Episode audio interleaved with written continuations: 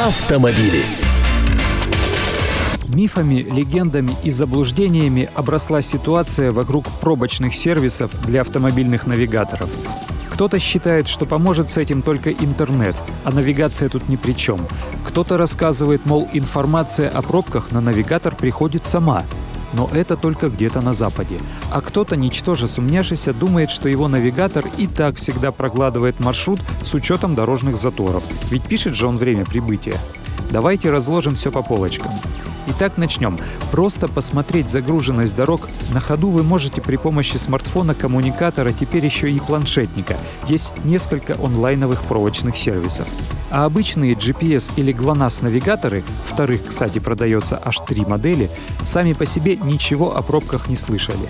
Помогает им в этом, во-первых, интернет.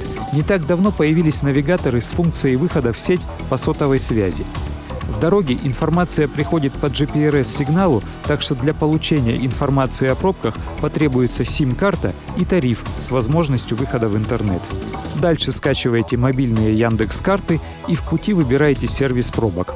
При нажатии кнопки на карту вы получаете обзор карты вашего города в зависимости от вашего же местоположения. Кнопка «Маршрут» позволяет проложить маршрут с учетом пробок, если они включены. Абонентам сотовых операторов Мегафон, Билайн и Киевстар для Украины предоставляется бесплатный интернет-трафик Яндекса. Остальным все же придется за интернет заплатить.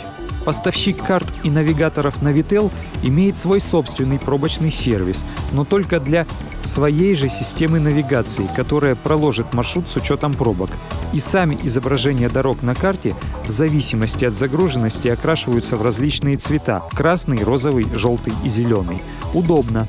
Сам сервис бесплатный, но за GPRS-трафик оператору сотовой связи придется заплатить.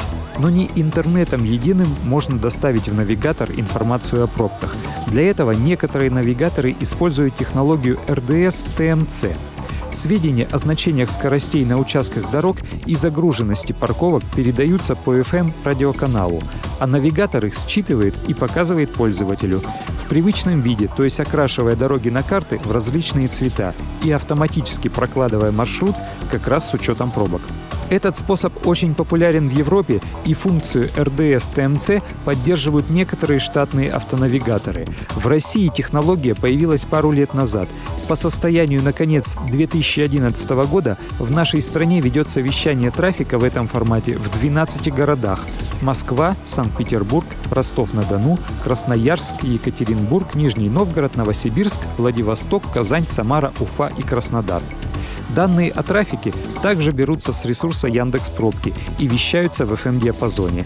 В Москве на трех частотах 99,6, 107,0, 107,4 МГц.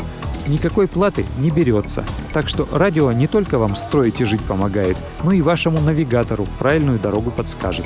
Архив рубрики и главные автомобильные новости вы найдете на сайте КП Автору. А я Андрей Гречаник. Желаю вам доброго пути. Автомобили.